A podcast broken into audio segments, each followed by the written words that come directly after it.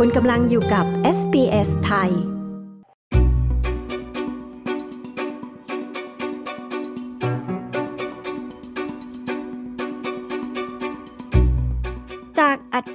ดอกเบี้ยเงินกู้ที่พุ่งกระฉูดประกอบกับราคาอสังหาริมทรัพย์ในออสเตรเลียที่ตกต่ำลงเนี่ยก็ทำให้ครัวเรือนมากมายในออสเตรเลียต้องติดอยู่ในคุก mortgage prison ติดอยู่ในคุกเงินกู้ซื้อบ้านเนี่ยนะคะ mortgage prison คืออะไร มีทางออกไหมแล้วถ้ามีปัญหาการผ่อนชำระเงินกู้ซื้อบ้านเนี่ยควรจะทำอย่างไรนะคะ คุณศาสพินเปรมสายนะคะ ผู้เชี่ยวชาญด้านสินเชื่อซื้อบ้านจากเมลเบิร์นนะคะ จะมาพูดคุยกับ SBS ไทยในประเด็นเหล่านี้นะคะ ดิฉัน ปริสุทธ์สดใสรายงานค่ะ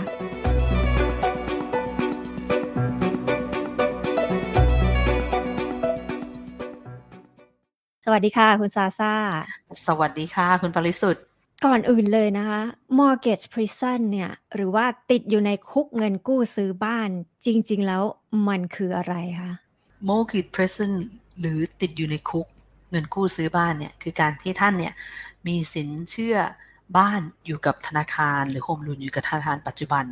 แล้วท่านพยายามที่จะ refinance ไปองค์กรทางการเงินอื่น หรือเลนเดอร์อื่นธนาคารอื่น แต่ท่านไม่สามารถทำได้ แล้วท่านติดอยู่กับธนาคารปัจจุบัน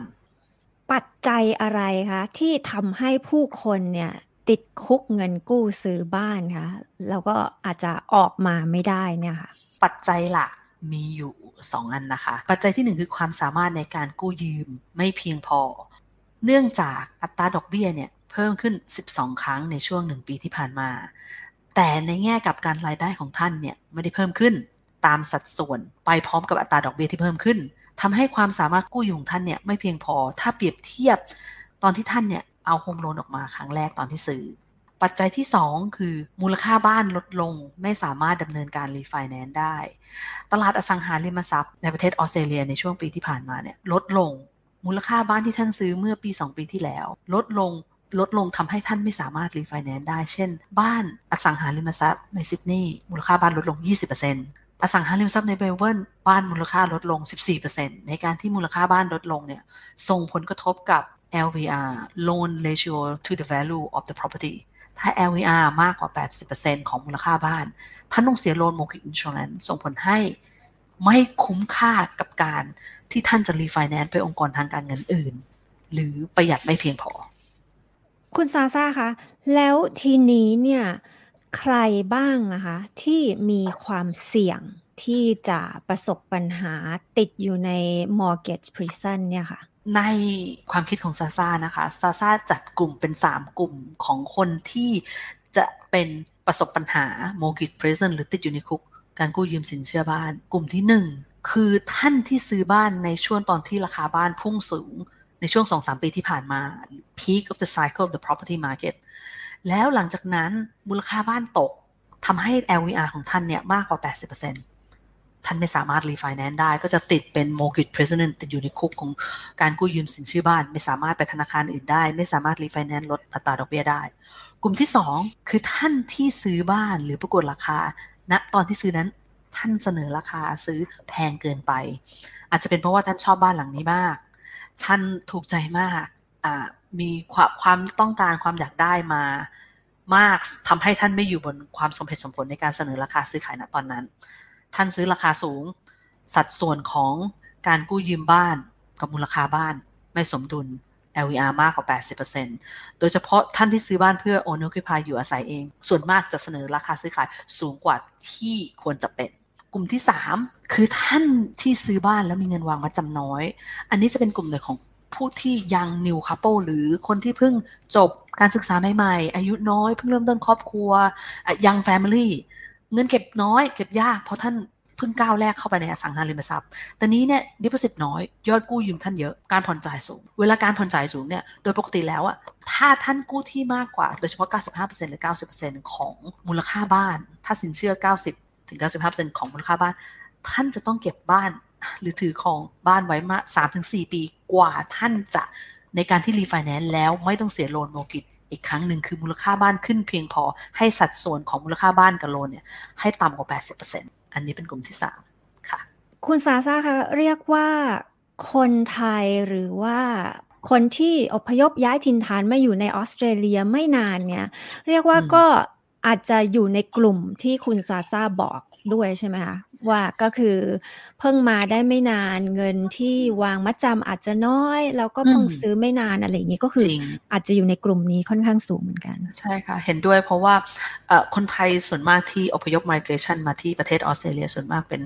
first generation second generation เราไม่ได้มีคุณพ่อคุณแม่หรือคุณปู่ย่าตายายซึ่งถ้า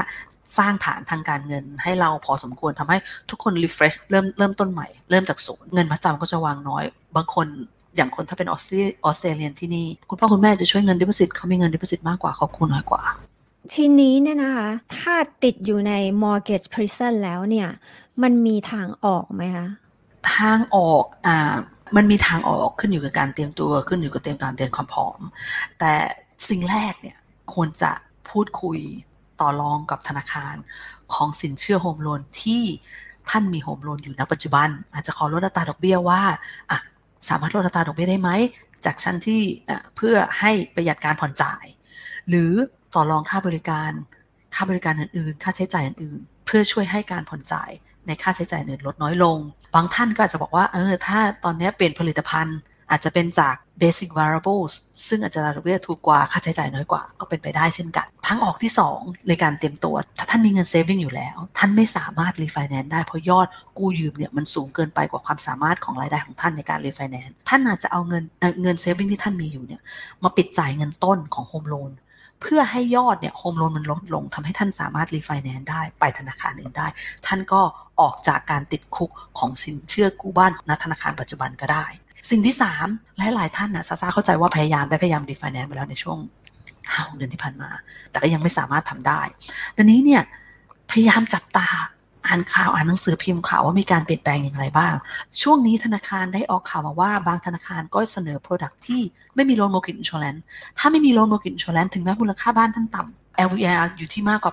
80%ก็ยังประหยัดท่านได้ถ้าไม่มีค่าใช้จ่ายของโลนโมกิ t อินช r แลนในการรีไฟแนนซ์หรือบางธนาคารออกมาบอกว่า buffer rate แค่ 1% buffer rate คืออะไร buffer rate คือเป็นยอด buffer interest rate on top จากอัตราดอกเบี้ยที่เขาคิด ปกติแล้ว buffer rate เนี่ยอยู่ที่ 2.5ถึง3%โดยทั่วไปของแต่ละธนาคารนะ add on top จากอัตราดอกเบี้ยปัจจุบัน ซึ่งถ้า 2.5 กับ 3.5มันทำให้อัตราดอกเบี้ยเนี่ยในการที่ serviceability เนี่ยมันก็น้อยมันก็ทำให้ยากขึ้น แต่หลาย ๆ ธนาคารเนี่ยได้ออกมาเป็นโครงการช่วยเหลือ ให้ผู้ที่มีหนี้สินเชื่อบ้านในการที่ให้ง่าย และสามารถ refinance ได้ buffer rate แค่1%อ่านข่าว คุยกับโบรกเกอร์คุยกับสาขา คุยกับพนักงานแบงค์ว่าตอนนี้เขามีอะไรออกมาบ้าง สิ่งที่ 4 ที่จะสามารถช่วยให้ท่านสามารถออก หรือออกจากการที่อยู่ธนาคารนี้ให้เราไปรีไฟแนนซ์ได้คือ หารายได้ที่2รายได้เพิ่มความสามารถในการกู้ยืมเพิ่มทำให้ท่านสามารถรีไฟแนนซ์ได้สำเร็จ อาจจะไม่ง่ายเข้าใจ เพราะว่าก็ทำงานปัจจุบัน full-time อยู่แล้ว เราต้องมานั่งทำงานที่ 2 อาจจะยากอาจจะเหนื่อย แต่ก็อาจจะต้องพยายามในช่วงนี้ เพื่อให้สามารถผ่านพ้นวิกฤตไปได้ ในการที่ทำงานที่ 2 เนี่ยซาซาขอทิปไว้นิดหนึ่งนะ ถ้าเป็นงาน casual ต้องทำติดต่อกัน 6 เดือน เพื่อที่จะให้สามารถนำยอดรายได้ของ casual นั้นเนี่ยมาใช้ในการรีไฟแนนซ์ให้ได้สำหรับท่านที่ทำงานฟรีแลนซ์หรือทำงานแบบ subcontract ถ้าท่านอยากนับเงินรายได้ของงานฟรีแลนซ์ในการรีไฟแนนซ์ให้ได้เนี่ย ท่านต้องจดทะเบียน ABN สำหรับรีไฟแนนซ์นั้นแล้วยอดรายได้จากจากงานฟรีแลนซ์เนี่ยต้องใส่เข้าไปในการทำ tax return ตอนที่ submit กับ ATO เช่นกัน สิ่งที่ 5สำหรับท่านที่มีบ้านให้เช่าอพาร์ตเมนต์ให้เช่า ท่านสามารถเพิ่มค่าเช่า บอกคนเช่าห้องว่าฉันก็มีสถานการณ์ เช่นนี้ ผ่านภาระรับผิดชอบในการผ่อนจ่ายไปบ้างให้เพิ่มค่าเช่า ผู้เช่า เพิ่มค่าเช่าเราผ่อนจ่ายง่ายขึ้นสะดวกขึ้นไม่ต้องเสีย property SBS ไทยทางโทรศัพท์มือถือออนไลน์และทางวิทยุ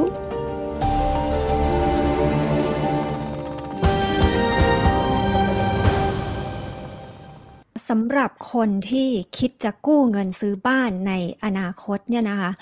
ควรจะมีการป้องกันยังไงคะ ถึงจะไม่ประสบปัญหาติดอยู่ในคุกเงินกู้ซื้อบ้านสำหรับคนที่จะคิดจะกู้เงินซื้อบ้านในอนาคตนะคะ ก่อนที่จะเข้าไปเลยเนี่ยสิ่งแรกเลยเป็นพยายามเก็บเงินวางมัดจำ deposit ให้ได้มากที่สุด ในการที่ท่านมีเงิน deposit มาก ท่านประหยัด LMI ยอดกู้ยืม home loan น้อย การผ่อนจ่ายน้อย ความสบาย ความง่ายในการผ่อนจ่ายรายเดือนของโฮมโลนก็น้อยลงเช่นกัน ประการที่สองท่านพยายามผ่อนจ่ายเงินต้น ถ้าท่านมีหนี้บ้านแล้ว ท่านไปเป็นคนที่มีกู้ยืมสินเชื่อบ้านแล้ว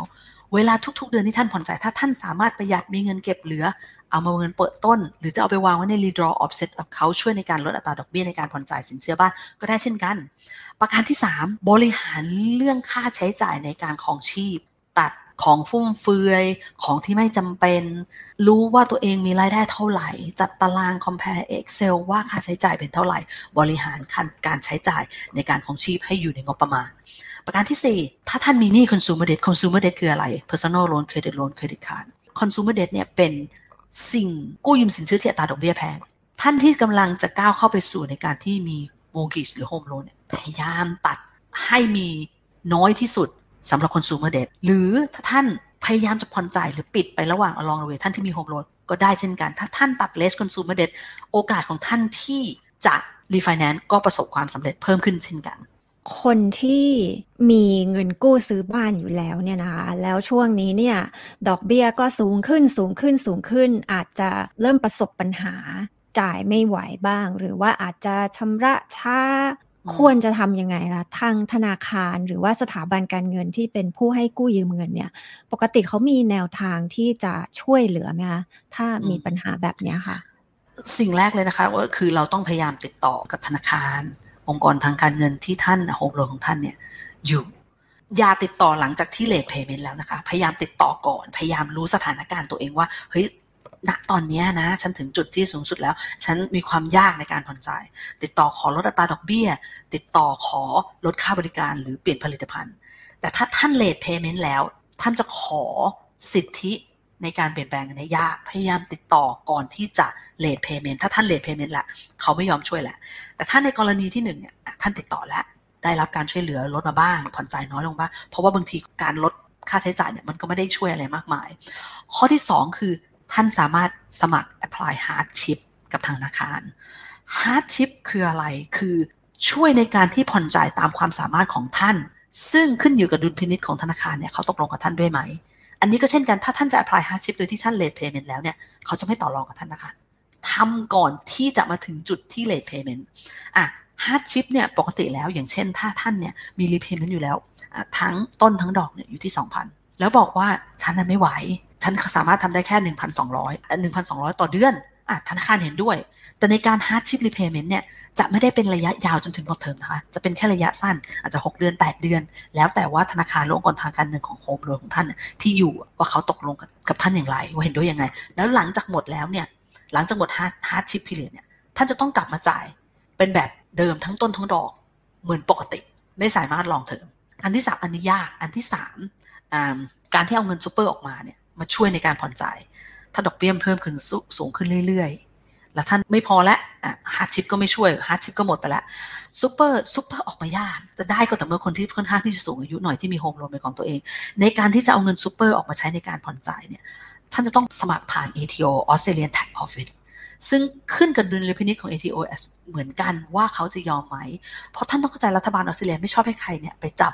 เงินซูเปอร์เอาออกมาใช้ เพราะว่ามันส่งผลกระทบกับอนาคต ส่วนมากที่จะได้เอาเงินซูเปอร์มาใช้ในการผ่อนจ่าย สินเชื่อบ้านเนี่ยอาจจะค่อนข้างสูงอายุหนึ่งหน่อยหนึ่งคือคนที่อยู่ห้าสิบอะไรอย่างเงี้ยรัฐบาลก็ไม่อยากให้คนที่สูงอายุค่อนข้างห้าสิบหรือห้าสิบห้าขึ้นไปเนี่ยสูญเสียบ้านเพื่ออยู่อาศัยโดยเฉพาะบ้านเพื่ออยู่อาศัย บางคนเนี่ยพอมีปัญหาเรื่องการผ่อนชำระเงินกู้ซื้อบ้านเนี่ยนะคะ ก็อาจจะนิ่งเฉย หรือว่า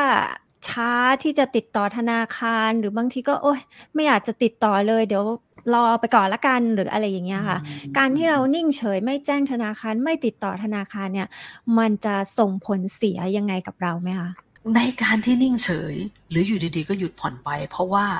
ถือสถานการณ์ไม่ได้ เศร้าเสียใจ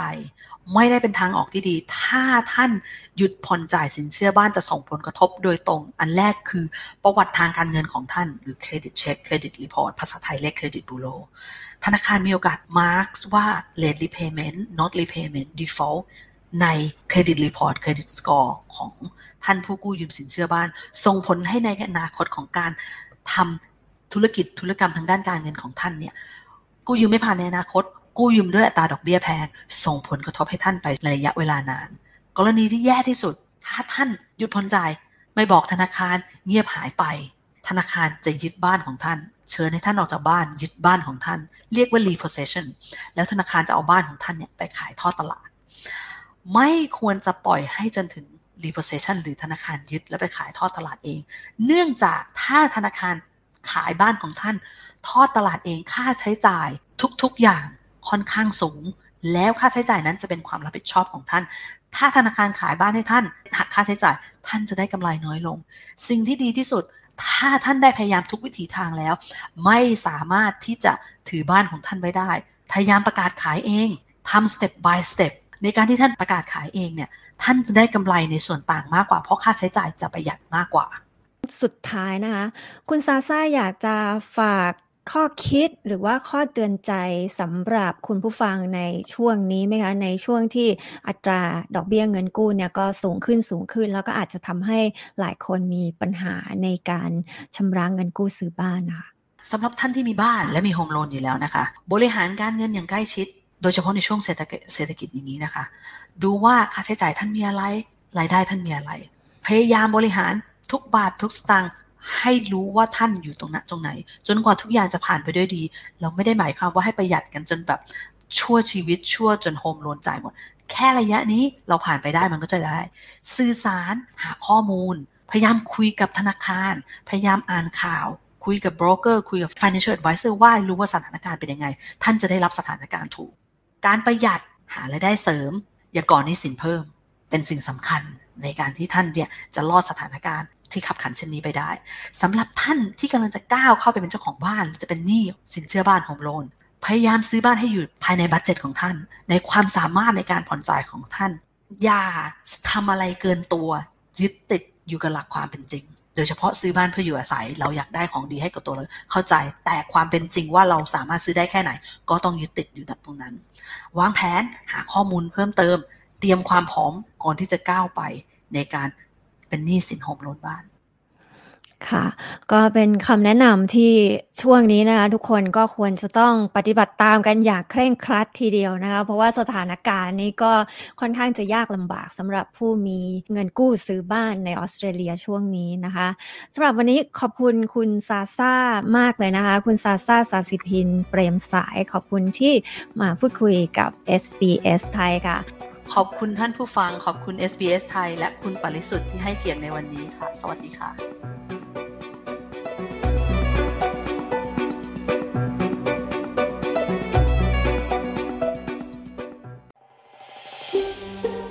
ฟังเรื่องราวน่าสนใจแบบนี้อีกใช่ไหม ฟังได้ทาง Apple Podcast Google Podcast Spotify หรือที่อื่น ๆ ที่คุณฟัง podcast ของคุณ